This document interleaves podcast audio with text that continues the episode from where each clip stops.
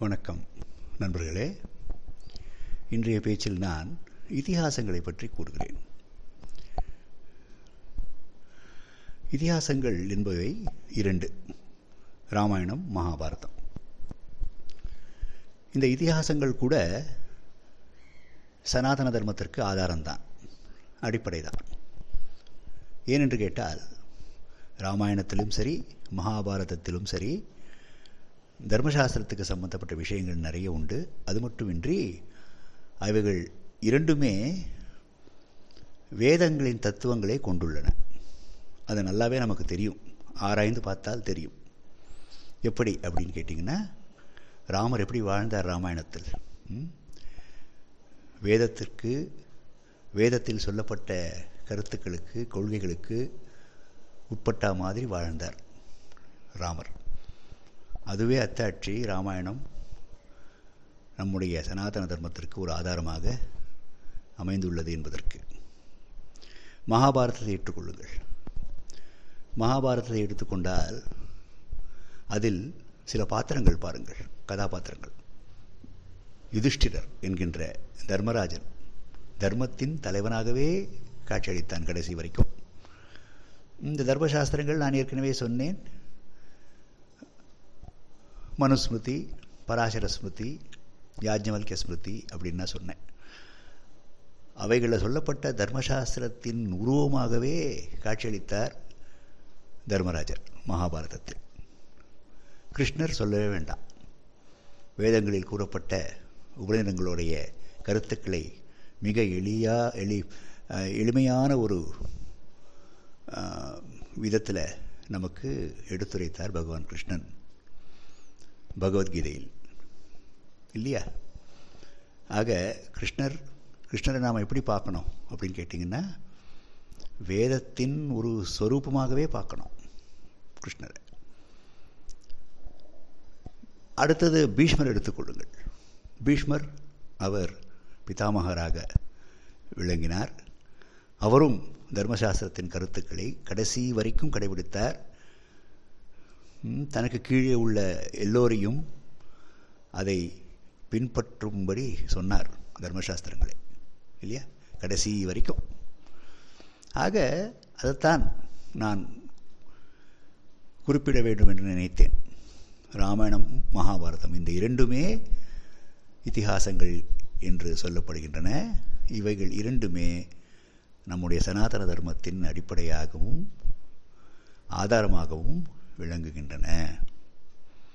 இல்லையா? அப்புறம் புராணங்கள்.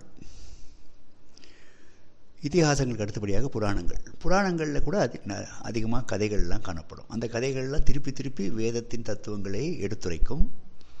தர்மசாஸ்திரங்களின் கருத்துக்களை எடுத்துரைக்கும். பதினெட்டு புராணங்கள் இருக்கின்றன. பவிஷ்ய புராணம் பத்ம புராணம் விஷ்ணு புராணம்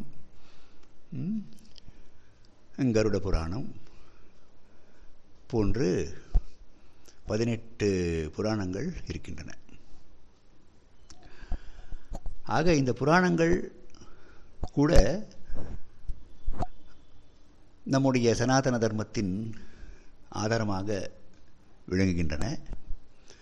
இதை தவிர ஆகமங்கள் சைவ ஆகமங்களும் சரி வைணவ ஆகமங்களும் சரி. அவைகளும் கூட வேதத்தின் தத்துவங்களை எடுத்துரைத்து நம்முடைய சனாதன தர்மத்தின் ஆதாரமாக விளங்குகின்றன. ஆகமங்களும் கூட. அதற்கடுத்தபடியாக தர்ஷனங்கள் ஷட் தர்ஷனங்கள் என்று கூறுவார்கள். நியாயம் வைசேஷிகம் சாங்கியம் யோகம் பூர்வமீமாம்சா உத்தரமீமாம்ச என்று ஆறு.